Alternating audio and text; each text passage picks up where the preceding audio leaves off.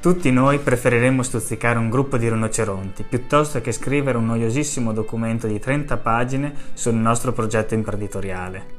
Insomma, chi mai vorrebbe passare decine, se non centinaia di ore davanti al computer a descrivere ogni singolo dettaglio della propria impresa quando potrebbe benissimo passare allo stesso tempo giocando con la propria creatura per renderla sempre più perfetta agli occhi dei potenziali clienti?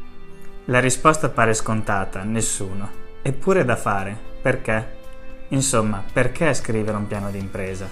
O meglio, forse dovremmo cambiare prospettiva e chiederci, scrivere un piano di impresa può portare dei benefici per il mio progetto? E se sì, quali sono? Ebbene sì, scrivere o semplicemente abbozzare un piano di impresa può essere utilissimo.